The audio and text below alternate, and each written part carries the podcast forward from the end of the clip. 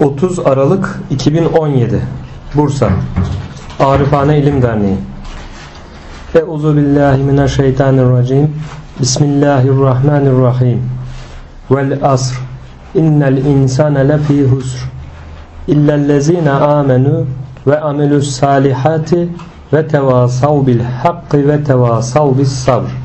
Sadakallahul azim Elhamdülillahi Rabbil alemin Evet bu hafta Tedbirat-ı İlahiye sohbetimizin 7. bölüm yardımcının ve onun sıfatlarının ve Rabbani ve hikmetlere ait ceryanın nasıl olması gerektiğinin zikrine dairdir. Konu başlığında kaçıncı sayfada kalmıştık? 211. sayfadan devam ediyoruz. Füsusul Hikem'de Salih faslında beyan buyurulduğu üzere biliyorsunuz malum Muhittin İbn Arabi Hazretlerinin meşhur eserlerinden biri de Füsusül Hikem'dir. Allah nasip ederse inşallah fütuhatın sohbetini tamamladıktan sonra füsus okuma şerh sohbeti de yapacağız inşallah. Bu kitapta beyan buyurulduğu üzere var etmenin esas üçlü ferdiyeti üzerine dayanmaktadır. Bu üçlü ferdiyet vücuda getirici hak tarafından ilk olarak zat, ikinci olarak irade, üçüncü olarak sözdür. Evet vücuda getirmek bu üçlü ferdiyete dayanıyor. Neymiş bunlar? Zat, irade, söz. Ve vücuda getirilen şey tarafından da ilk olarak onun ilahi ilimde sabit olan şey oluşu, ikinci olarak kün, ol, ilahi sözünü işitmesi, o şeyin kün, ol sözünü işitmesi. Üçüncü olarak da kendi vücudunun icadında var edicisi ve vücuda getiricisi tarafından olan emre uymasıdır. Şimdi üç mertebeden karşılığında yine üç mertebeden ifade ediyor. Açacak şimdi konuyu. Çünkü vücuda getirici zatın üçlü ferdiyetine karşılık şeyin de üçlü ferdiyeti olması olmasaydı ilahi ferdiyetin tesiri olmaz idi. Çünkü tesir edicinin karşısında bir tesir alıcı olmayınca hiçbir eser ortaya çıkmaz. Tesir edici bir de o tesiri kabul edecek bir mahal lazım. O tesiri alıcı lazım. Yoksa eser ortaya çıkmaz. Bundan dolayı tesir edicideki tesirin sabitliği tesir alanın vücudu ile olur. Bundan anlaşıldı ki var etme içinde üç karşılık üç sabittir. Şimdi var etme esası böyle olunca bu üçlü ferdiyet bütün ilahi mertebeleri içine alır. Tüm ilahi mertebelerde bu üçlü ferdiyet esasına göre izah edilir meseleler. Ve dışsal ve içsel olarak bu sır zahirdir. Ortadadır bu sır. Nitekim bu üçlü ferdiyet manaları icat etmede de geçerlidir. Örneğin bir mantıki kıyas yapıp alem değişkendir her değişken sonradan olmadır. Öyle ise alem sonradan olmadır dersek alem değişkendir. Her değişken sonradan olmadır. Öyleyse alem sonradan olmadır dersek burada birisi alem değişkendir. Diğeri her değişken sonradan olmadır tarzında iki tane önerme vardır. Bu önermelerin her birinde ikişer tek vücuttur ki bunlar alem değişken Diğerinde ise değişken sonradan olma kelimeleridir. Fakat ikinci önermede değişken kelimesi tekrarlanmıştır. Bu tekrarın sebebi de iki önermeyi bir diğerine bağlamak içindir. Bu tekrar edileni terk edince kaldırırsak ortadan tekrar edileni o zaman şu kelimeler ortada kalıyor. Alem, değişken, sonradan olma kelimelerinden ibaret üç tek kalır. Ve kıyasın neticesi mananın var edilmesinden ibaret olup bu üç tek üzerine bina edilmiş olur ki bu da üçlü ferdiyettir. Mananın var edilmesinde bu üçe karşılık olarak onun vücuda getirici ve var edicisi olan insanda da üçlü ferdiyet mevcuttur. Ki o da insandaki üçlü ferdiyeti sayıyor. Ruh, akıl ve sözdür. Ruh, akıl, söz. Bu bahsin ayrıntısını isteyenler detaylı bir şekilde öğrenmek istiyorsa Füsusul Hikem'deki Salih faslını açıp okuyabilirler, inceleyebilirler diyor. Dürülme ve açılmaya gelince Bunun da örnekle izahı şöyledir. Şimdi dürüme ve açılmayı izah ediyor. 3 sayısı sayı mertebelerinin ilk ferdidir. Muhittin İbn Arabi Hazretleri izahatında ne diyor? Tek sayıların ilki 3'tür. Tek sayıların ilki 3'tür. 1 değil. 3'tür.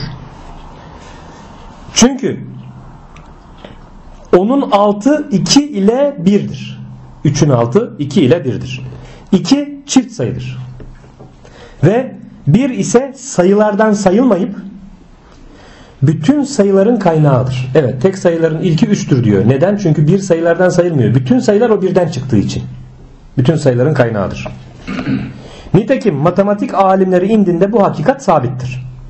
Yani bütün sayı mertebeleri birden oluşur.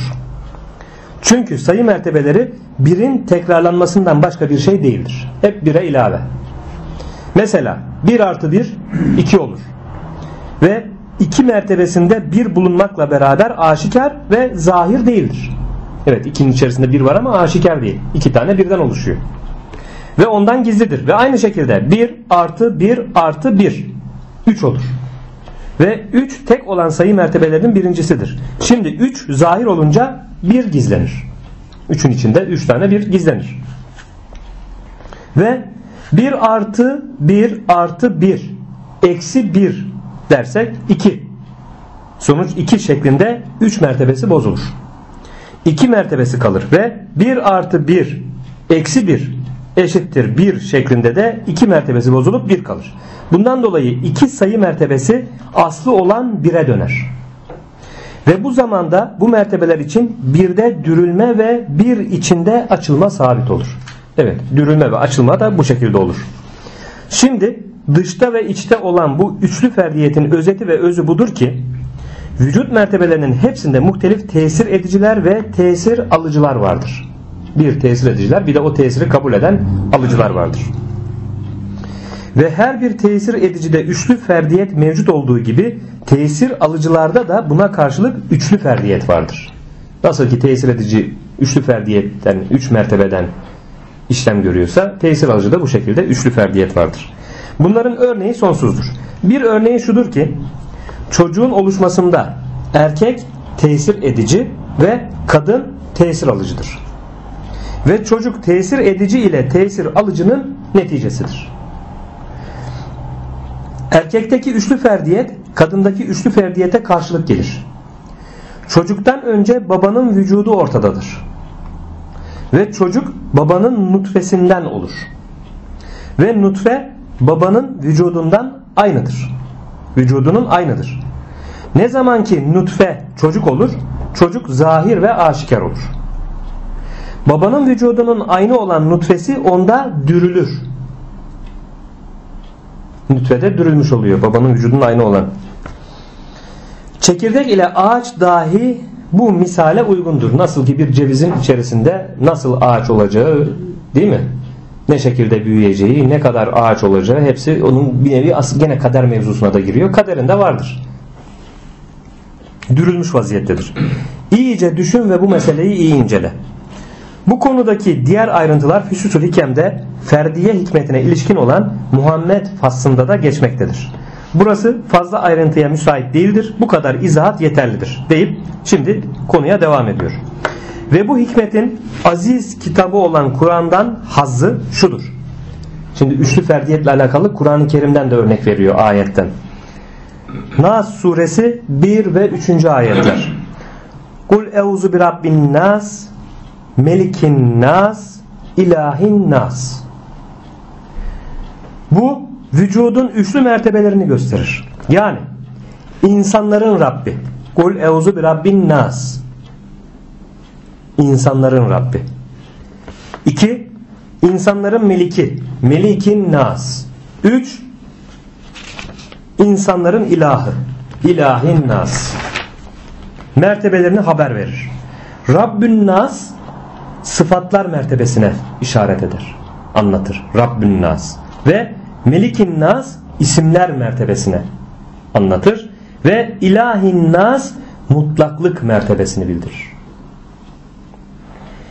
Şimdi bakın dikkatinizi çekiyorum. Bu üç mertebeden de alemdeki kutup ve iki yardımcısı üç, üç kişidir dedik ya üçler. Şimdi oraya bağlantı yapacak.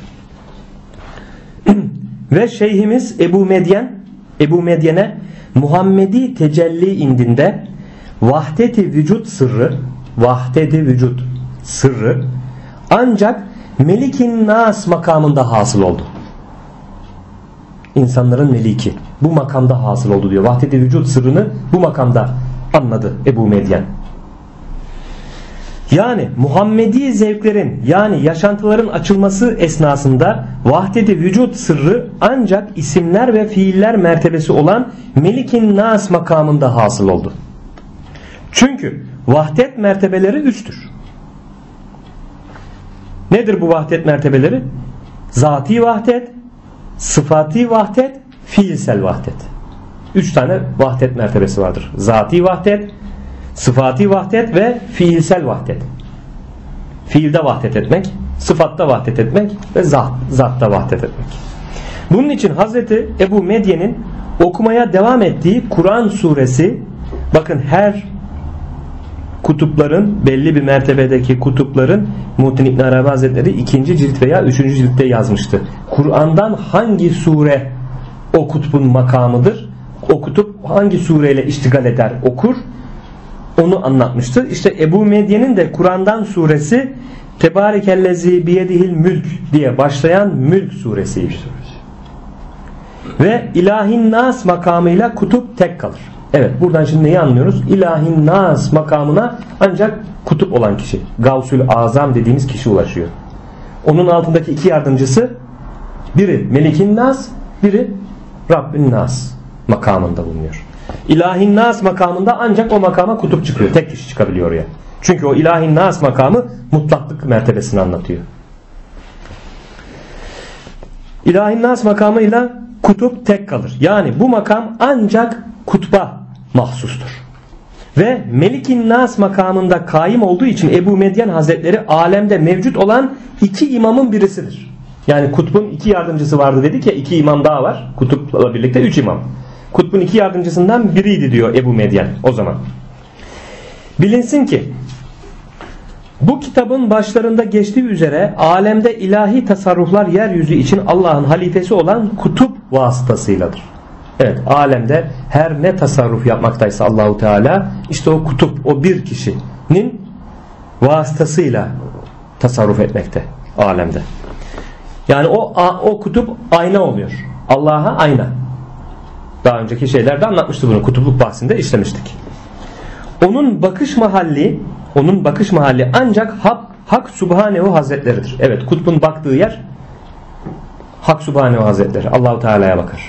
Onun emrini gözetir. Onun emrine göre de bu alemde tasarruf eder. Ve bütün ilahi feyizler aleme onun vasıtasıyla iner. Kutup vasıtasıyla. Ve onun manevi ismi ise manevi ismi ise Abdullah'tır.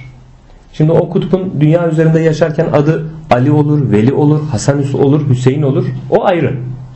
Annesinin babasının koymuş olduğu isimler öyle bir ismi olabilir. Ama manevi cihetten makamı itibariyle onun ismi Abdullah'tır. Kutbun ismi. Abdullah'tır. Bundan dolayı o ilahin nas makamında kaimdir. Bu makamda oturur. Ondan sonra iki imam vardır ki birisi kutbun sağında olup bakışı mülk aleminin batını olan melekut alemnedir. Evet şimdi kutbun yardımcısı birisi kutbun sağında olan imam bu nereye bakıyormuş? Melekut alemine bakar. Melekut alemiyle alakalı işleri deruhte eder. Bu melekut alemindedir ve mülk alemi isimlere ait taayyünlerden ibaret olup ilahi fiillerin tecelligahıdır. İsimlerin batını ise sıfatlardır. Bundan dolayı melekut alemi sıfatlar alemidir. Ve bu imam Rabbün Nas makamında kaim olup manevi ismi Abdurrab'dır. Öteki Abdullah'tı kutbun. Bu imamın da ismi Abdurrab. Çünkü Rabbün Nas makamında. Ve imamın diğeri kutbun solundadır. İkinci imam. Bakışı, bunun bakışı ise mülk aleminedir. Şehadet alemine. Onun için Melikin Nas makamında kaim olmuştur. İşte onun makamında Melikin Nas makamı. Ve manevi ismi de Abdülmelik'tir. Ve bu imam mertebede Abdurrab'dan daha üstündür. iki yardımcı vardı Abdülmelik, Abdurrab. Abdurrab'dan daha üstündür diyor bu Abdülmelik. Neden? Çünkü mülk aleminde meleküt alemi de bulunmaktadır. Demek ki mülk alemine tasarruf eden bu iman Abdurrab'dan yani melekut alemine tasarruf eden imandan üstün. Çünkü mülk aleminde aynı zamanda mülk aleminin zahiri mülk alemi batını melekut olduğu için bu daha yetkin, daha kamil oluyor. Ve ilahin nas makamında kaim olan kutup ise bütün mertebeleri taşıdığından hepsinden daha üstündür. Şimdi üçlü ferdiyet alemin tasarruf emrindeki tesir edicilerde de sabit oldu ki onlar kutup ile iki imamın vücududur. Evet şimdi bu alemde de bu üçlü ne oldu? Bir kutup, iki de o kutbun yardımcıları olan yine üç. Üç kişi oldular bakın. Her şey üç mertebe üzerine zaten. Bütün izahatlar üç mertebe üzerine. Ve onların nispetleri zat, sıfat ve isimlerdir. Ve bu üçlü ferdiyete karşılık tesir alıcılar da üçlü ferdiyete sabittir ki onlar da tesir alıcılar da ruhlar mertebesi, melekut mertebesi, mülk mertebesidir. Tesir alıcılar. Bunlar da üç, üç, üçlü ferdiyete dahil. Bu izahları verdikten sonra konumuza geri dönüp deriz ki ne zaman ki Hak Teala aklın manevi bünyesini icat etti ve onun nurani cevherini tesviye eyledi ona güzel idareyi ve siyaseti ve insan vücudunda kendi makamı olan beyninden itibaren onun idaresi altında ve tabisi olan kuvvetlerin ve azanın en aşağısına varıncaya kadar insan memleketinde layık olan bütün işleri bıraktı. Ve şeriatlar bu aklın doğru yolu üzerine geldi. Evet Allah'tan gelen şeriatlar işte bu aklın. Hangi aklın? Bu aklın ama. Silim olan aklın. Kamil olan aklın doğru yolu üzerine geldi. Çünkü şeriatte aklın kabul etmeyeceği bir şey yoktur. Şeriatta aklın kabul etmeyeceği bir şey yoktur. Ama hangi aklın işte? Bu aklın. Kamil olan aklın. Çünkü kıt aklın yani şeriatta aklın kabul etmeyeceği bir şey yoktur derken sıradan insanların aklını ölçü alırsak o doğru olmaz. Sıradan insanın aklıyla bakıyor şeriatın bazı hükmünü kabul etmiyor mesela. Çünkü aklı kemalata ulaşmamış. Kıt akıllı. Ancak aklın külli akla varıncaya kadar birçok mertebeleri vardır. Evet şimdi söylüyor işte. Aklın mertebeleri vardır külli akla varıncaya kadar. Burada kastedilen kamil akıl. Külli akla varmış akıl. Noksan akıllılardan bazılarının hikmetini idrak edemediği şeriat hükümlerini kabul etmemeleri o hükümlerin aklın doğru yolu üzerinde olmadığına hüküm vermek için kafi senet değildir. Bunun hikmetini ancak o noksan akıllar idrak edememiştir. Onun üstündeki akıllar idrak edebilir. Daha sonra o aklın nurani cevherinde bütün ilimleri nakşeyledi. Evet Allahu Teala o aklı halk etti, yarattı, terbiye etti, şekle getirdi ve daha sonra o aklın nurani cevherinde bütün ilimleri nakşeyledi akla. Bundan dolayı o akıl o ilimlerin nereden tasarruf olunduklarını yani kendisine devamlı olarak nereden verildiğini ve o ilimlere ne gibi hallerin tasarruf edici olduğunu bilmediği halde o ilimlerin nakış mahalli oldu. O akıldan o ilimler zuhur ediyor, açığa çıkıyor. Ve aklın bunu bilmemesi, aklın bu ruh dediğimiz halifeye karşı mecbur olması için Allah Teala tarafından kendisine bir hikmettir. Yani halifenin ruhun emrine girmesi için Allah'tan verilmiş bir hikmettir. Bu aklın bu kadar detayı teferruatı bilmeyişi. Çünkü cehalet aczi ve kendisinin üstündekine ihtiyacı gerektirir. Cehalet, aczi tabi cahil olan acizdir değil mi? Ve kendisinin üstündekine ihtiyacı gerektirir. Daha bir daha çok bilene ihtiyacı gerektirir. Nitekim halife hakkında da Hak Teala Hazretleri o halifenin nefsine ve değerine arif olması ve onu kendisi için vücuda getirmiş olduğunu bilmesi için nefsini tanıması ve kendisi için hak, kendisi için yarattığını bilmesi için daha önce anlattığımız şekilde kendi nikahlı hür eşi olan nefsi heva emrine kapılmış kılmış yani nefsini hevaya kapılmış kılmış ve ruh onu kendi tarafına çekmeye bir çare bulamayıp zevcesini yani nefsi kendi tarafına çekmeye çare bulamayıp ne yapmış? Kendi mucidi olan Hak Teala'ya dönmüş ve niyaz etmiş. Zevcimi bana döndür ya Rabbi diye. Ruh. Allah'tan bunu talep etmiş. Acziyetini anlamış. Daha sonra Hak Subhanehu ve Teala Hazretleri halife olan ruhu insan vücudunda vahdaniyet arşı ve tahtı üzerine oturttu. Çünkü vücudun bütün hareketlerine ve sükunetine etki edici olan ancak ruhtur. Vücudun tüm hareketini gerek hareketi gerek sükuneti hepsini etki edici olan ruhtur. Ve bu hususta onun ortağı yoktur ruhun. Ve onu ferdaniyet ridası ile örttü. Ferdaniyet örtüsüyle de örttü ruhu. Bütün sır zaten ruhta. Bunları zaten diğer derslerimizde de hep dile getirdik anlattık. Çünkü insan vücudunda zat olarak ve sıfat olarak ve fiil olarak onun benzeri ve onun ikincisi yoktur. Ruh bu hususta fert ve tektir. Allahu Teala diyor ya ben ruhumdan üfürdüm. Nefahtü. Ben ruhumdan üfürdüm. Sır orada zaten. Ve o ruhu insan vücudunun mülkünde ilahi sıfatlarıyla açığa çıkardı.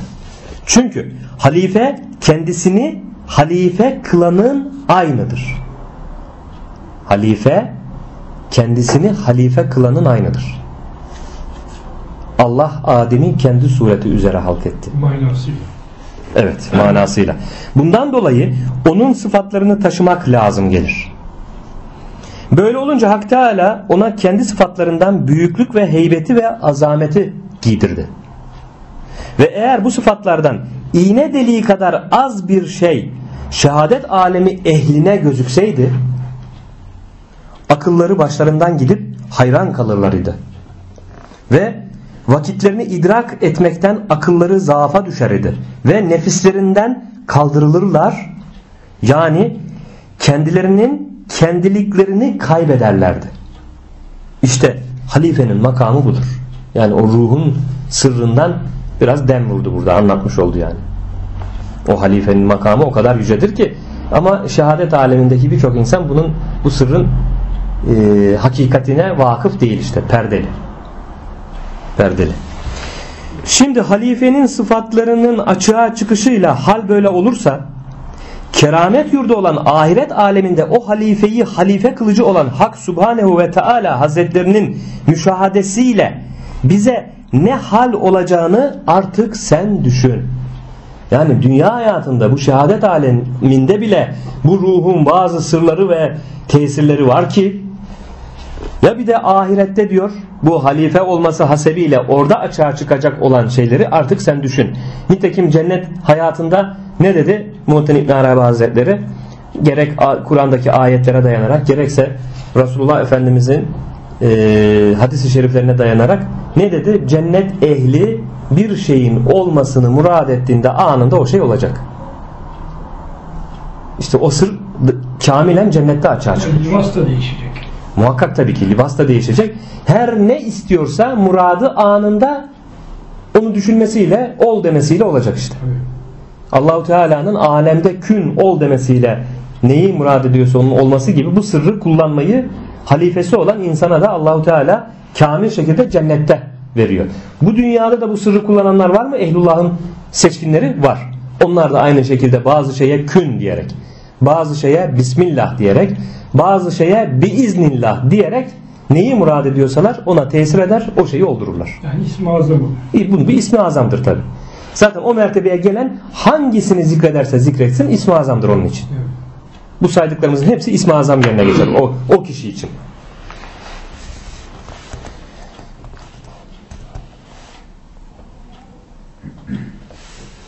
Allah Teala Hazretleri seni bu mananın idrakine muvaffak etsin.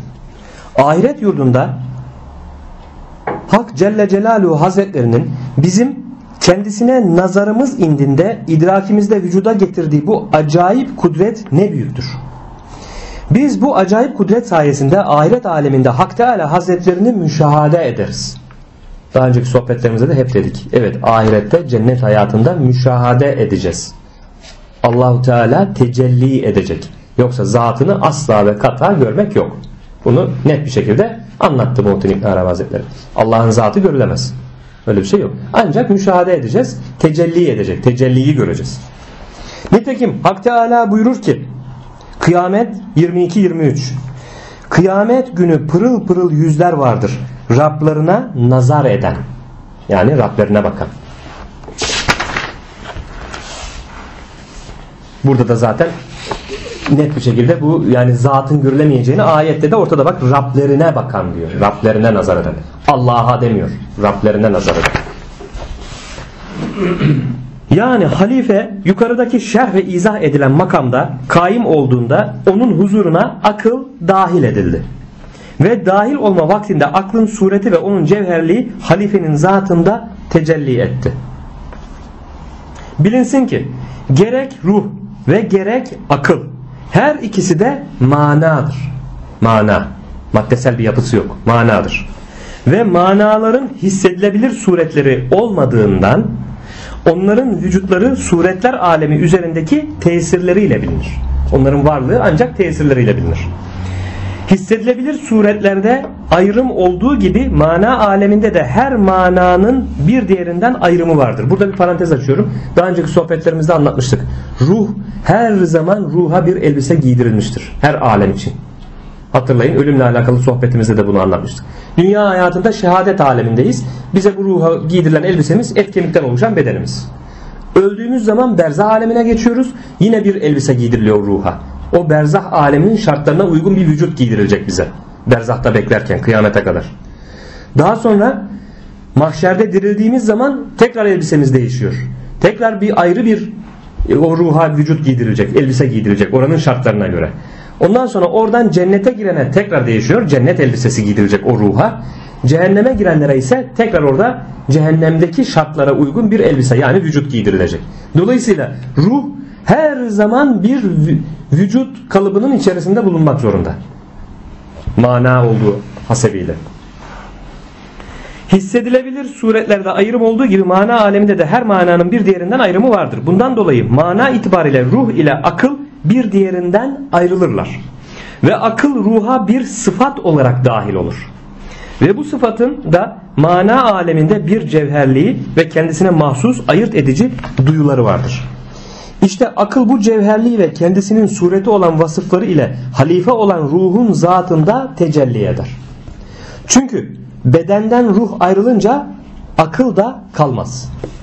Evet bedenden ruh ayrılınca ölümü tatmakla birlikte akıl bedende kalmıyor o da ayrılıyor. Ve fakat aklın bağlantı mahalli olan beyin bozulunca bedende ruh kaim olduğu halde ruh bedende durduğu halde akıl gider. Demek ki ruh gidince akıl da otomatik onunla birlikte gidiyor. Ancak be, beyinde bir arıza varsa akıl gittiği halde ama kişide ruh duruyor orada. Komaya girdiriyorlar ya. Tabi. Veya deliriyor işte deli oluyor akıl gidiyor. Bu hal aklın ruhtan başka bir manevi cevherlik sahibi olduğuna delildir. Yani ruhtan ayrı bir mana olduğuna, bir cevher olduğuna delildir diyor. Bu, bu cihetiyle. Şimdi halifenin zatında tecelli eden akla işin aslında kendisinde nakşedilmiş olan sırlar ve ilimler zahir oldu. Yani akla nakşedilmiş olan sırlar, ilimler zahir oldu. Bu ne demek? Oysa insanlar bu makamda hata ederler de aslında kendilerinde mevcut olan o sırları ve ilimleri hariçten talep ederler. Yani her şey sende ne ararsan kendinde ara demiş ya ehli olan. Bunu anlatıyor burada. Hariçten talep ederler. Boş yere zahmet çekerler. Kaybeder. Nitekim bu konuda yine bir örnek vermişti Fütuhat'ta Muhittin İbn Arabi Hazretleri. Beyazıt Bestami Hazretleri için mi demişti? Bestam'dan çıkmaya karar verip de nereye gidiyorsun? Hakkı aramaya gidiyorum. Hakkı aramaya gidiyorum diyor Beyazıt Bestami Hazretleri. Bir bir zat karşısına çıkıyor. Nereye gidiyorsun diyor? Hakkı aramaya. Aradığını diyor Bestam'da bırakmışsın. Yani kendini. Evet çünkü kendinde. Sonra Beyazıt Bestami Hazretleri tekrar Bestam'a geri döndü. Ölünceye kadar oradan ayrılmadı diyor Muhittin İbn Arabi Hazretleri. Bir ben var benden içeri. Evet bir ben var benden içeri. Demek ki bütün aslında aradığımız her şey sır bizde. Nasıl bizde? Bu akıl yoluyla Allahu Teala bize nakşetmiş. Yine bir parantez daha açalım. Konu daha iyi anlaşılsın diye. Allahu Teala Hazreti Adem'i yarattığında ne diyor? İsmail Hakkı Bursevi Hazretleri Allahu Teala Hazreti Adem'e 700 dil öğretti. 12 tane de alfabe öğretti. Şu an yeryüzünde konuşulan bütün diller ve yazılan bütün alfabeler Allahu Teala'nın Hazreti Adem'e yarattığında öğrettiği diller ve alfabelerdir. Hazreti Adem cennette yasak meyveyi yiyince cennetten çıkarılmasıyla birlikte Allahu Teala bu dillerin ve çoğunu unutturdu. Ta ki bir rivayete göre 300 sene farklı farklı rivayetler var. Tövbe istiğfar etti Allah'a yalvardı. Hata ettim, kusur ettim. Ya Rab beni bağışla diye.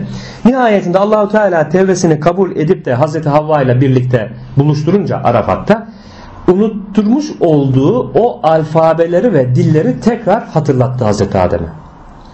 Ve Hazreti Adem'e İsmail Hakkı Bursevi Hazretleri der ki Hazreti Adem'e bu 12 alfabeyi pişirilmiş çamurlara yaz ve dünyanın farklı yerlerine Allah'ın işaret ettiği yerlere göm dedi Allahu Teala.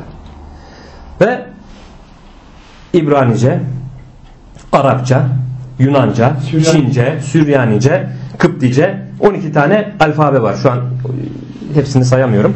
Bu 12 alfabeyi pişirilmiş çamurlara yazıp gömdü. İşte daha sonra Nuh tufanı sonrası insanların yeryüzünde çoğalmasıyla birlikte nerelere gömülüyse Allah kime takdir ettiyse o alfabeleri o gömülü topraktan çıkarttıktan sonra o alfabeler ile e, yazı yazmaya başladılar ve alfabeler böylelikle bu bu diller bu dillerin alfabesi yeryüzünde bu şekilde e, canlanmış oldu işte. Çoğalmış oldu artış göstermiş oldu. Ve yine Hazreti Adem'e öğrettiği 700 dil yeryüzünde konuşulan dillerin ana başlangıç noktası bu 700 dildir. Başka yani insanların kendi kendine sonradan bir şeyi icat edip de çıkartması diye bir şey yok. Demek ki Hazreti Adem'e Allah bütün ilimleri akıttığı verdiği zaman ta kıyamete kadar gelecek olan zürriyetinden insanların neler bulacaksa, hangi buluşları yapacaksa, ister edebiyat alanında olsun, tıp alanında olsun, bilimsel alanda olsun, astroloji alanında olsun, fizik alanında olsun neyse, hangi buluşları yapacaksa insanoğlu, bütün bu buluşların özünü, bilgisini Hazreti Adem'e vermiş oldu. Hazreti Adem'in zürriyetiyle böyle aktarıldı bütün insanoğluna bizlere ve Allah kimden bu buluşun zamanı geldiğinde çıkmasını murad ediyorsa o istidatta, o kabiliyette halk etmiş olduğu, yaratmış olduğu insandan zamanı geldiğinde o buluşun çıkmasını murad etti Allahu Teala. Ondan sonra işte falanca fizik profesörü şu konuda bir keşif yaptı, buluş yaptı deyip açıklama yapıyor. Veya falanca tıp alanında işte şöyle bir buluş bulundu. Şu buluş, bu keşfi buldular gibi izahatlar açıklama yapılıyor. Bütün bunlar aslında insanın Hazreti Adem'den bu tarafa bize gelen DNA'mızda kodlanmış olan bilgilerin Allah'ın murad ettiği kişinin üzerinden ayağını sabitesi uygun olan, istidadı uygun olan, murad ettiği kişinin üzerinden bil kuvve olan bu bilginin bil fiil olarak açığa, açığa çıkışıdır. Başka bir şey değil yani. Dolayısıyla alemde hariçten bir şey bulmak diye yok. Bir şey yok. Yeni bir şey yok. Yeni bir şey, keşif diye bir şey yok. Hariçten yok. Bulduğumuz bütün keşifler yine bizden bize. Bizde olan örtülü, gizli olanın açığa çıkışı yani. Bu meseleyi böyle anlayalım. Devam ediyoruz. Oysa insanlar bu makamda hata ederler de aslında kendilerinde mevcut olan o sırları ve ilimleri hariçten talep ederler. Boş yere zahmet çekerler. Eğer Hak Teala'nın Zariyat suresi 20-21 yeryüzünde yakin hasil, hasıl edenler için alametler vardır ve nefsinizde de vardır görmez misiniz? Sözü indinde durup onun manasını iyice araştırıp inceleyerek anlamış olsaydılar o sırların ve ilimlerin öğrenilmesi için zahmet çekmeyip rahatlık duyarlardı. Nitekim şair aşağıdaki beyitte bu manaya işaret etmiştir. Bu beyti Cenab-ı Şeyh Fütuhat-ı Mekkiyesi'nin ilk cildinde İbrahim bin Mesud el Elberi namındaki zattan nakleder. Yani şöyledir. Herkesin sefer zahmetini seçmesi, herkesin aramak için çıkması, sefer zahmetini seçmesi isteği olan bir şeyi öğrenmek içindir. Öyle ya tabi insan aradığı, bulmak istediği bir şeyi içindeki isteğine karşı, talebine karşı o talebindeki şeyi bulmak için çıkar değil mi sefere? Herkesin sefer zahmetini seçmesi isteği olan bir şeyi öğrenmek içindir. Oysa o istenilen şey o kimsede bir sebep altında istenilen olmuştur.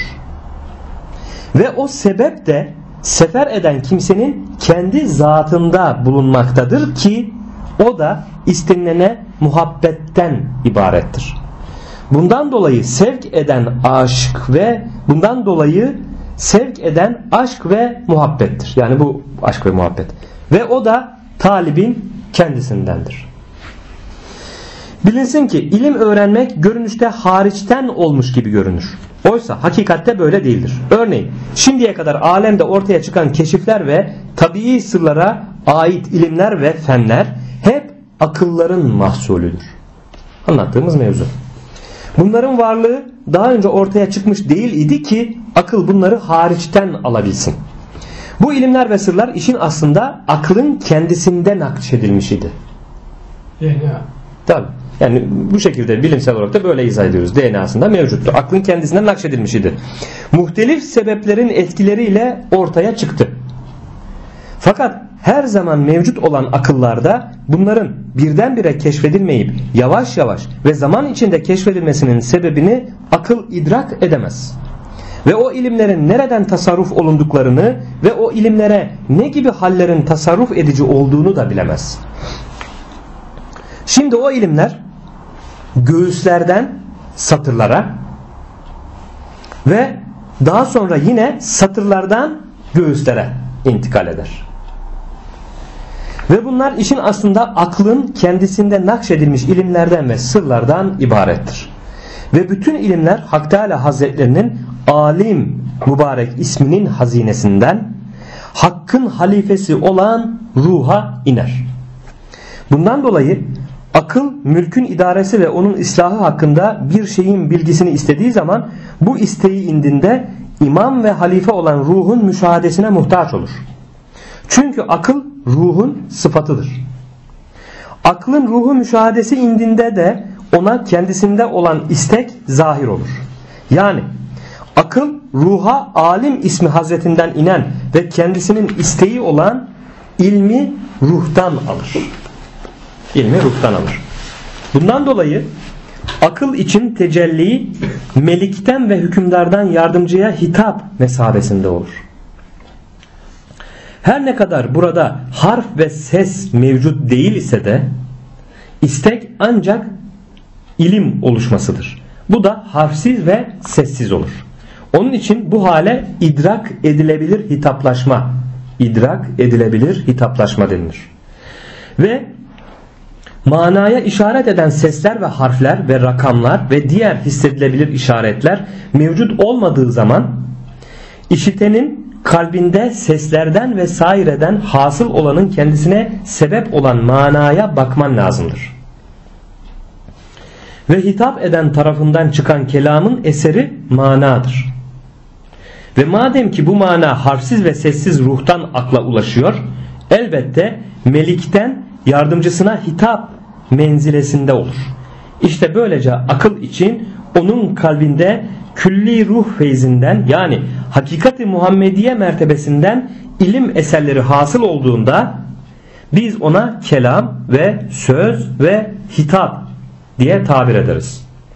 Hak Teala onu bu sıfat üzerine vücuda getirdiğinde o aklın meskenini insan vücudu memleketinin her tarafı üzerine bakıcı olan beyin yaptı. Evet aklın meskenini beyin yaptı. Yani akla mesken olmak üzere beyni tahsis etti.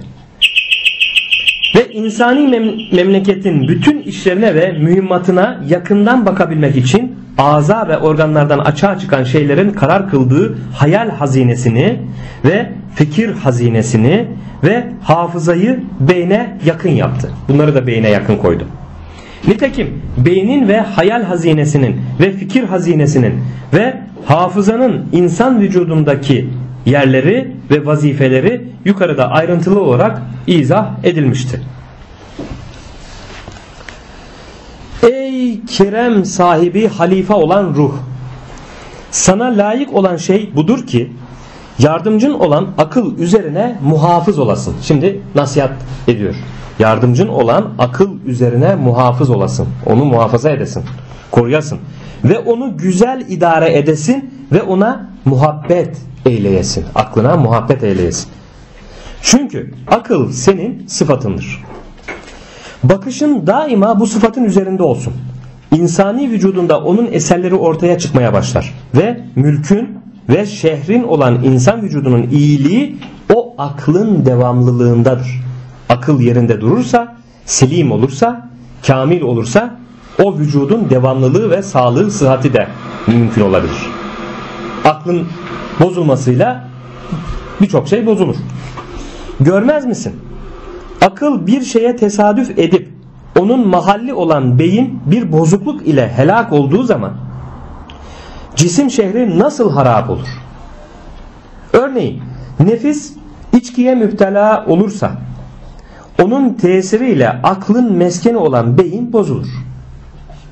Ve bu durumda aza ve organlardan çıkan fiiller ve hareketler ve sözler akıl düzeninden uzak olur.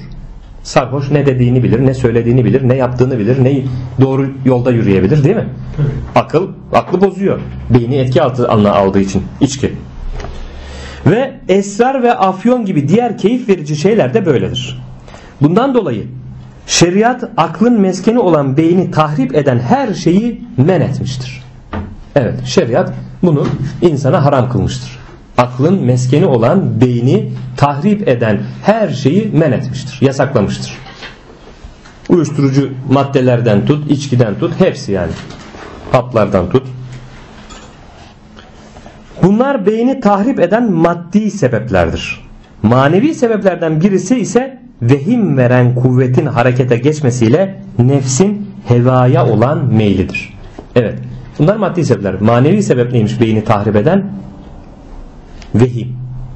Vehim denen bu kuvvetin harekete geçmesiyle hevaya tabi olması kişinin. Ve beyni vehim veren kuvvetin istilası bozduğu zaman maazallah cinnet hali ortaya çıkar. O vehim o kadar yoğunlaşırsa insanda en sonunda kişiyi intihara kadar götürür. Ya başkalarını öldürür ya kendini öldürür ya cinnet hali ortaya çıkar. Çünkü vehim e, müthiş bir tesir gücü, gücü vardır vehimde. İnsan bu vehmin kapılarını açık bırakırsa bu vehim insanı ifsat eder, bozar, her şeyle bozar. Şimdi anlatacak bunları. Ve cinnet vehim veren kuvvetin aklı örtmesinden başka bir şey değildir. Demek ki cinnet denilen hadise o vehim kuvvetinin aklı bloka etmesi, örtmesi. Şimdi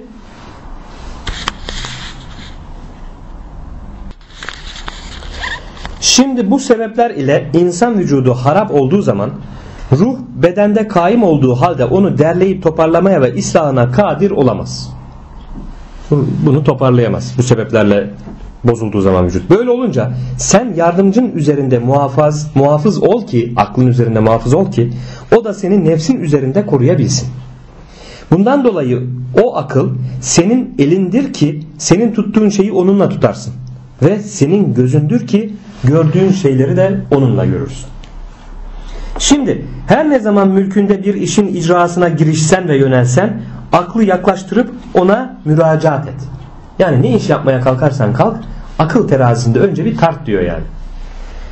Ve o iş hakkında onunla beraber tefekkür et. Aklınla birlikte. Tefekkür et ve iyice düşün. Ve onunla istişare et. Aklınla istişare et. O iş hakkında akıl ne hüküm verirse o hükme. Ve sana işaret ettiği o hüküm ile amel et. Bu aklının sana verdiği hüküm ile amel et. Ama hangi akıl? Bak her zaman gene söylüyoruz. Bu belli kemalata ulaşmış akıl. Selim akıl. Külli akla ulaşmış akıl. Çünkü Allah Teala Hazretleri aklın görüşünde doğruluğu verdi. Öyle bir akıl verdi ki o kemale ulaşmış akla doğruluğu verdi. O akıl doğruyu bulur. Yani akıl verdiği hükümlerde daima doğruluk ve hak üzeredir. Onun hükümlerinde eğrilik bulunmaz. Ve vehimden sakın. Ve onun tesirlerinden kendini koru.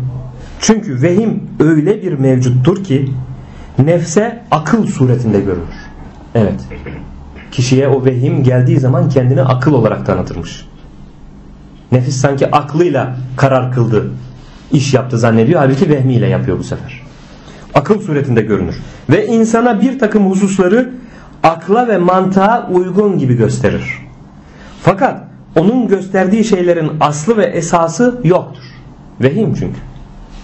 Böyle olunca sende tereddüt olur. Yaptığın işte tereddüt olur. Yani herhangi bir meselede bir şekilde hükmeden akıl mıdır yoksa vehim midir diye sende tereddüt ortaya çıkar. İkilemde İkilemde kalırsın. Tabi. İkilemde kalırsın. Ve o vehim kendisine itaat edilen bir yardımcıdır ki insani vücutta büyük bir tesiri vardır. Yani akıl ruhun yardımcısı olduğu gibi vehim de şehvet gibi hevanın yardımcısıdır. Ve nefsani kuvvetler üzerine musallattır. Nefis heva emrine kapılınca insani vücut vehim vezirinin hükmü altında zebun olur. Ve bu zamanda akıl geri durur. Vehim artık kontrol altına aldığı zaman akıl geri durur. Akıl bloke olur. Ve vehmin tasarrufunun tesiriyle sonuçta insani memleket harap olur. Ve dünya alemi nefsani neşe üzere mahluk olduğundan ve o vehim insanların üzerine istila etmiş olur. Ve onun istilası ve tasarrufu fena fikirlere sebep olur. Ve şanı daima vesvese vermektir. Evet vehmin şanı insana daima vesvese vermektir. En büyük silahı budur. İnsana kullandığı vesvese. Bundan dolayı bu zararlı yardımcının tasarrufundan kendini koru. Ve yardımcın olan aklı aynen ve ismen vehimden ayırt et. İyi ayırt et, iyi analiz et. Vehimle aklı karıştırma birbirine diyor. Ve aklın danışmanlığını terk edip nefsin ile yalnız kalma sakın. Çünkü nefis de seni saptırır. Ya hevaya götürecek işte vehmin arzularına götürecek, hevanın arzularına götürecek, saptıracak. Aklınla aklını bırakma diyor. Danışmanlıkta bir iş yapacağın zaman. Çünkü aklın idare etmediği bir işte ve mülkte hayır yoktur. Ne zaman ki yardımcısı olan akıl hepsinde değil birçok yönde ve sıfatlarda vehme benzedi. Bundan dolayı kamil niteliklerle biz onu nitelendirmeye yani aklı kamil güzel vasıflarla nitelendirmeye ve vasıflandırmaya mecbur olduk. Yani vehim ile akıl nasıl ki birbirine benzer oldu o zaman bu karıştırmaya mahal vermemek için karıştırmasınlar diye bu sefer niteliklerini tek tek sıraladık diyor. Şimdi sıralayacak. Aklın niteliklerini sıraladık ki bu nitelikleri gördüğün zaman anla ki bu akılda olur. Vehimde olmaz. Çünkü bu güzel vasıfların kemali üzere vehmin akla benzemesi asla mümkün değildir. Böyle olunca inşallahu teala aşağıda benim sana anlatacağım ve beyan edeceğim bu güzel vasıflara dikkat et. Kendi yardımcın olan aklı aynen ve ismen vehimden ayırt etmeye muvaffak olasın. Şimdi herhangi bir mevcutta bu bahsettiğimiz güzel niteliklerin ve vasıfların kaim olduğunu görürsen bil ki bu akıldır ve senin yardımcındır ve istenen ve murat olan ancak odur. Onu güzelce muhafaza ve onu öğrenmeye çalış ve onu kuvvetlendir ki insani vücuttaki idarelerin en güzel şekilde cereyanını görüp mutlu olasın ve doğru yolu irşad eden Allahu Teala Hazretleridir. Evet, fasıl yardımcının huyunun ve sıfatlarının tafsili beyanındadır. Şimdi burada akılın huyunu ve sıfatlarını anlatacak. Yani bu fasıl yardımcı olan aklın huyunun ve sıfatlarının ayrıntılı olarak beyanına dairdir. Ey okuyucu Allah Teala sana rahimi rahmetiyle tecelli buyursun. Bilesin ki muhakkak adalet insani vücutta aklın şahsıdır. Adalet şimdi bu sıfatları tek tek anlatıyor aklın özelliklerini ve hepsini de niteleyerek anlatıyor. Şimdi demek ki adalet neymiş? Bunun şahsıdır. Yani bir insanın şahsı gibi düşün diyor. Adalet şahsıdır. Yani bir insanın fiillerinde ve sözlerinde itidal gördüğünde bil ki o kimsede akıl hükümrandır.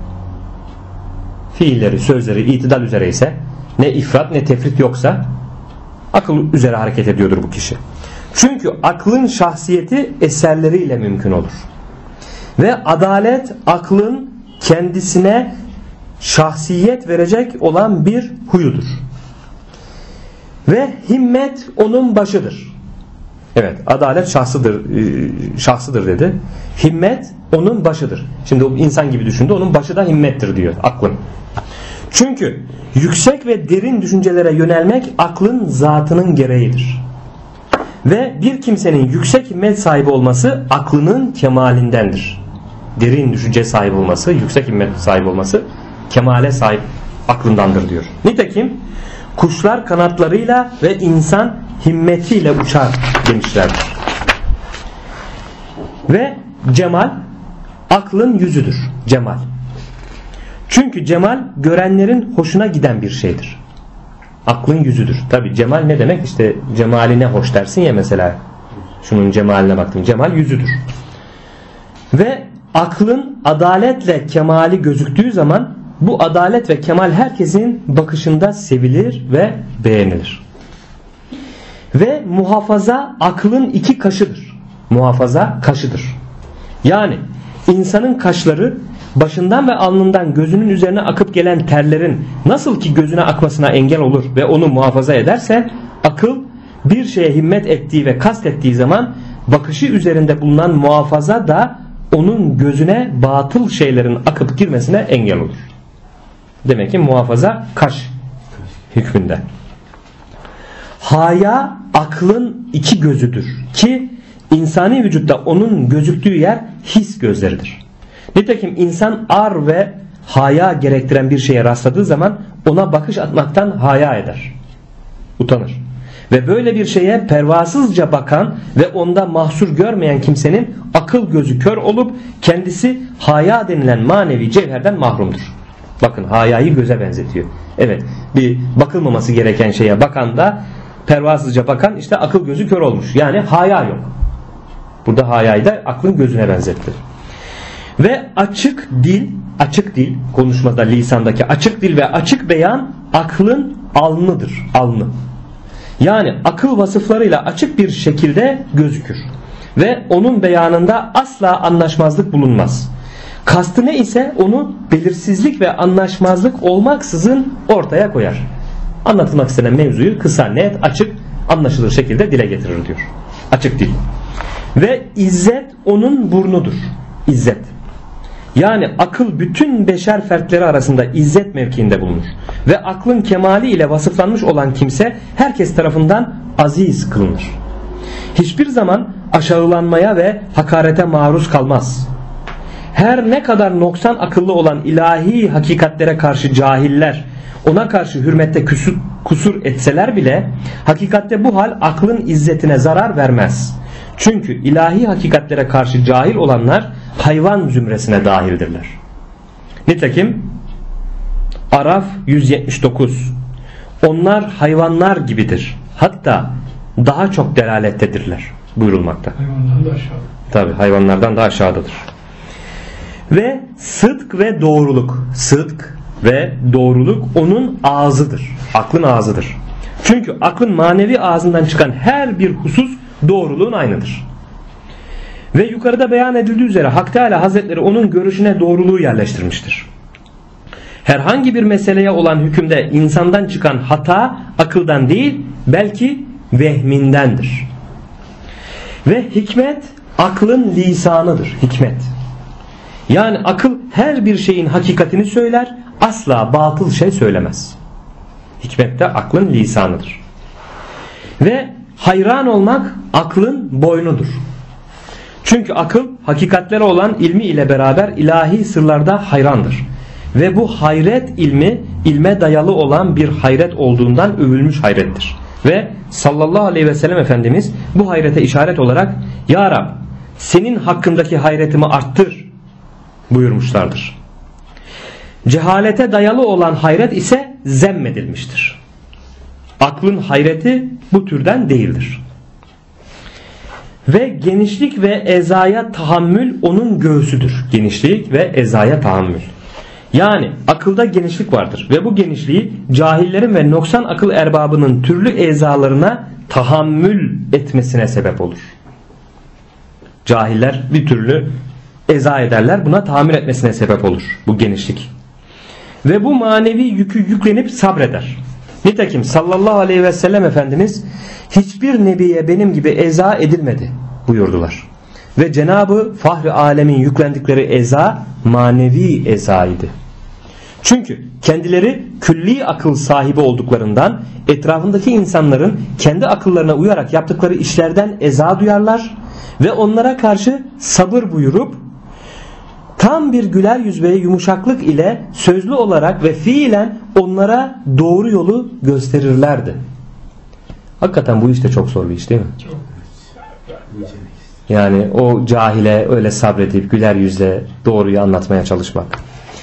Bu ezaya tahammül göstermenin ne gibi bir şey olduğunu cahilleri ve çocukları terbiyeye memur olan öğretmenler bizzat yaşayarak idrak ederler.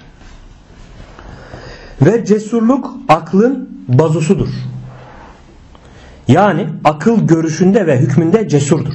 Korkaklık onun şanından değildir. Ve tevekkül dirseğidir. Yani insan bazusunu nasıl dirseğine dayayıp oturursa akıl da cesurluk bazusunu tevekkül dirseği üzerine dayandırır. Ve masumluk aklın bileğidir. Yani akıl yapacağı ve yöneleceği herhangi bir işi bu işte vebal ve isyan var mıdır yok mudur diye manevi eliyle yoklar. Hayır sezerse bu işi işler. Şer hissederse çekilir. Ve kerem aklın avucunun içidir. Kerem. Yani keffi akıldan daima kerem zahir olur. Ve isar yani tercih aklın parmaklarıdır. Yani akıl ikram ve nimetlendirme hususunda başkalarını kendisinin önüne geçirir ve tercih eder. Kendisine değil de başkalarına yapar bu ikramı. Ve cömertlik aklın elidir.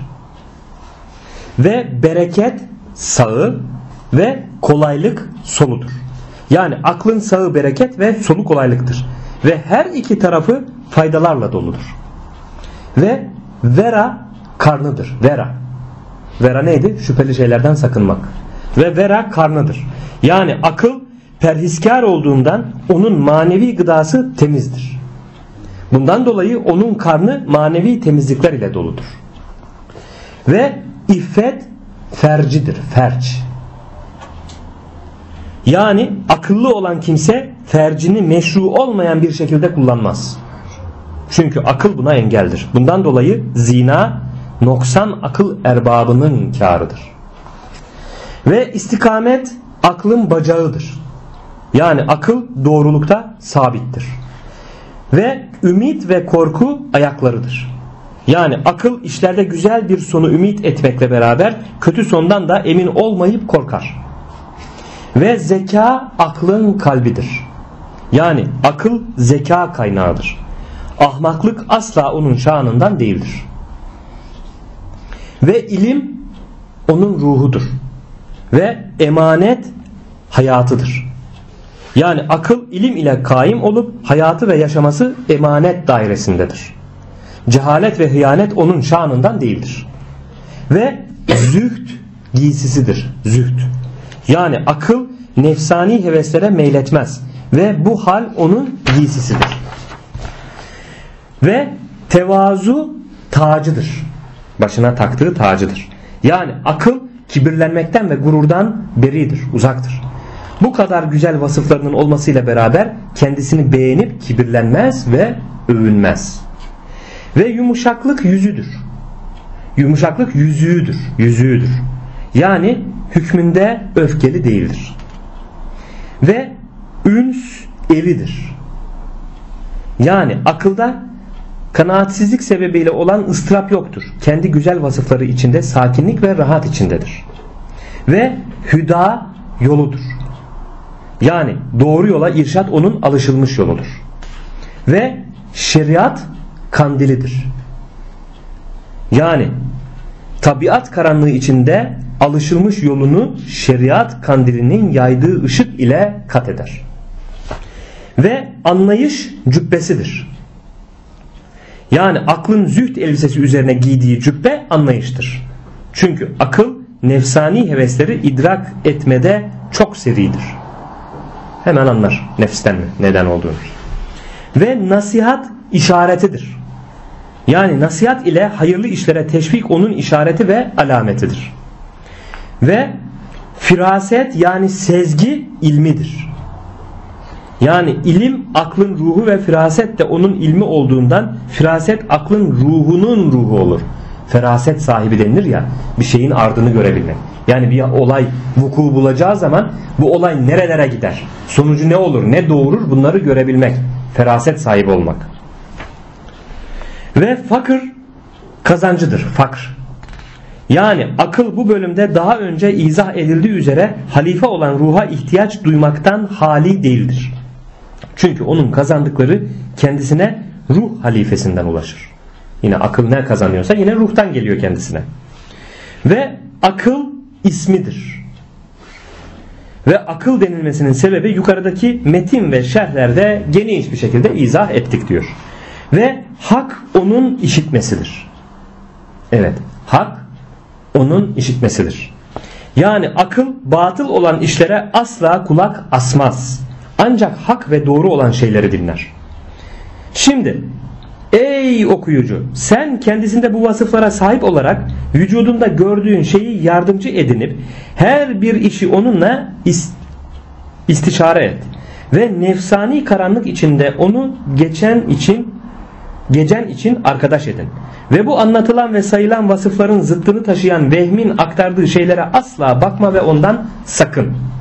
Ve ne zaman ki firaset yani sezgi bu anlatılan yardımcının ilmi ve hatıraların mümkünlükleri ve işlerin gayb ile ilgili oluşu üzerine onun keşif ve vakıf olma mahalli oldu. Yani bu yardımcı kalbe gelip yerleşen bir takım hatıraların mahiyetlerini ve hissedilebilir olmayan bir takım işleri firaset vasıtasıyla bildi ve firaset onun keşif mahalli oldu.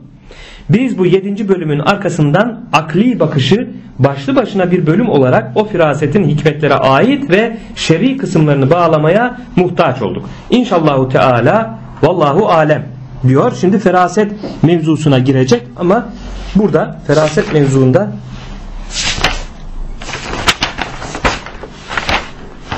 burayı bir dahaki haftaya Allah nasip ederse inşallah işleyelim. Şimdi bu anlatılan konuyla alakalı hemen bir parantez açmak istiyorum. Sayfa 223'te kaldık. Biz işte aklın kamil akıl dediğimiz bu aklı külle ulaşmış akıl olarak nitelediğimiz aklı aynı zamanda mesela şey olarak da diyoruz. Mevlana Hazretlerinin eserinde de geçen hani bir yere kadar akılla varılır ondan sonra akıldan çıkılır kalp ile varılır diye tasavvufta tabir ettiğimiz aslında yine akıl. Ama buradaki kalpten kastımız ne oluyor? İşte külli akla ulaşmış akıl. Kalpten yani bir yere kadar akıl idrak eder. Akıl oradan ötesini idrak edemez. Ancak kalp ile idrak edilir dediğimiz nokta külli akıl noktasına ulaşmış kamil akıl, aklı selim dediğimiz akıl oluyor. Vasıta değiştiriyoruz. Tabi vasıta değiştirmiş oluyoruz. Burada mesela buna bir örnek olarak da yine şunu da verebiliriz. Hazreti Ali ile alakalı bir mevzu anlatılır, kıssa anlatılır. Hani daha önce de dile getirmiştik sohbetlerimizde. Akılla alakalı yine dile getirelim. Hazreti Ali'ye bir şahıs gelip soruyor diyor ki ya Ali ben seni çok seviyorum. Hazreti Ali bir anlık suskunluğun ardından sen yalan söylüyorsun diyor. Hayır diyor ya Ali ben seni çok seviyorum. Hayır sen yalan söylüyorsun. Birkaç kez bunu tekrar ettikten sonra adam artık e, inandıramayacağını anlayınca diyor ki peki yalan söylediğimi nereden anladın ya Ali? Hazreti Ali de diyor ki sen gelip seni çok seviyorum ya Ali dediğin zaman kalbime baktım. Kalbimde senin söylediğin şekilde sana karşı sevgiyi göremedim. O zaman senin yalan söylediğini anladım. İşte bu nokta işte sen buna kalbime baktım de veyahut da külli aklıma baktım de aynı anlamdır bunlar. Burada kalbin sesini duyabilmek mevzusu işte. Kalbin sesi asla yalan söylemez. Kalbin sesi hakkın sesidir. İşte bu külli akla varan akıl kalbin sesi olmuş olur işte. Kalbin sesi dediğimiz külli akla varmış aklın sesidir. Burada bu akla hitap eden haktır. Yine Muhittin İbn Arabi Hazretleri ne diyor? Bir şey aklınıza geldiğinde ilk gelen şey haktandır diyor. Ama bunu ayırt etmek çoğu insan bunu yapamaz. Beceremez. Çünkü o ilk akla gelen şeyin akabinde hemen akabinde farklı düşünceler gelir akla. Artık ikincisi vehimden gelir, nefisten gelir, şeytandan gelir ama insan bunu ayırt edemez. Eğer çok zeki, çok uyanık bu ilme sahipse bir insan işte o zaman kalbe ilk düşen düşünceyi ayırt edebiliyorsa ikincisinden üçüncüsünden ayırt edebiliyorsa o zaman dost doğru hakkın işareti üzere olur işte. Kalbe gelen ilk düşünceye göre hareket ederse çünkü o ilk düşünce ne diyor İbn Arabi Hazretleri? Haktandır. Yani o ilk düşünceyi hak kalbe ilka etmiştir. Ama hemen arkasından insanın bulunduğu mertebesi itibarıyla unsurlardan yaratılması itibariyle nefsindeki mertebesi itibariyle o düşünce bozulur. Farklı düşünceler gelir ondan sonra. Gerek nefsten gelir, gerek şeytandan gelir, gerek vehimden gelir. Mesele bunu ayırt edebilmek. Ayırt edebiliyorsa kişi o zaman hak üzere olur. Yine Resulullah sallallahu aleyhi ve sellem Efendimizin müftüler sana fetva verseler de sen fetvayı kalbinden sor dediği yer burası işte bu hakikat. Kalbinden sor dediği yer burası. Yoksa bazı zümrenin çıkıp da benim kalbim temiz. Ben namaz kılmıyor olabilirim. Şeriatın hükümlerini yerine getirmiyor olabilirim. Örtünmemiş olabilirim. Açık saçık geziyor olabilirim. Ama kalbim temiz. Önemli olan kalp dediği kalp değil yani. Onların dediği kalp değil. O kalp değil. Onun kalbim temiz diye aldattığı kendini aldatır Temiz kendisi. olsa onu yapar zaten. Ben namaz kılmıyorum ama kalbim temiz. Böyle bir şey yok. Ne demek? Allah emretmiş. Tabi. Yani Resulullah Efendimiz hiçbir zaman namazını asla ve kata bırakmamış. Onun e, yolundan gelen sahabe-i kiram, evliyaullah hiçbiri asla bırakmamış. Şeriata sıkı sıkı yapışmış. Haşa onların kalbi bozuk muydu o zaman? Ne demek kalbim temiz? E, namaz kılmıyor olabilirim. Şeriatın emrini yerine getirmiyor olabilirim ama ben tertemiz kalbim. İnancım sağlam Allah'a. Böyle bir şey yok. İnancın sağlam olsa sen Allah'ın emrine sıkı sıkı yapışırsın. Bunu da böylelikle söylemiş olduk. Evet burada bitiriyoruz. Amin. Euzu billahi mineşşeytanirracim. Bismillahirrahmanirrahim. Allahümme Rabbena atina fid dünya haseneten ve fil ahirete haseneten ve qina azaben nar. Allahümme gfirli ve li valideyye ve müminine vel müminati el ahyai minkum el emmat. Allahümme salli ala seyyidina Muhammedin el fatihi lima uliqa vel hatimi lima sebaga nasrul hakkı bil hakkı vel hadi ila sıratikel mustakim ve ala alihi hakka kadrihi ve miktarihil azim. Subhanellezi yar'ani, subhanellezi mekani, ya'lemu mekani. Subhanellezi yar'ani. Esselatu ve selamu aleyke ya Resulullah. Esselatu ve selamu aleyke ya Habiballah. Esselatu ve selamu aleyke ya seyyidel evvelin vel ahirin salavatullahi aleyhim ve aleyna ecmain. Subhane rabbike rabbil izzeti amma yasifun ve selamun alel murselin velhamdülillahi rabbil alemin. El Fatiha.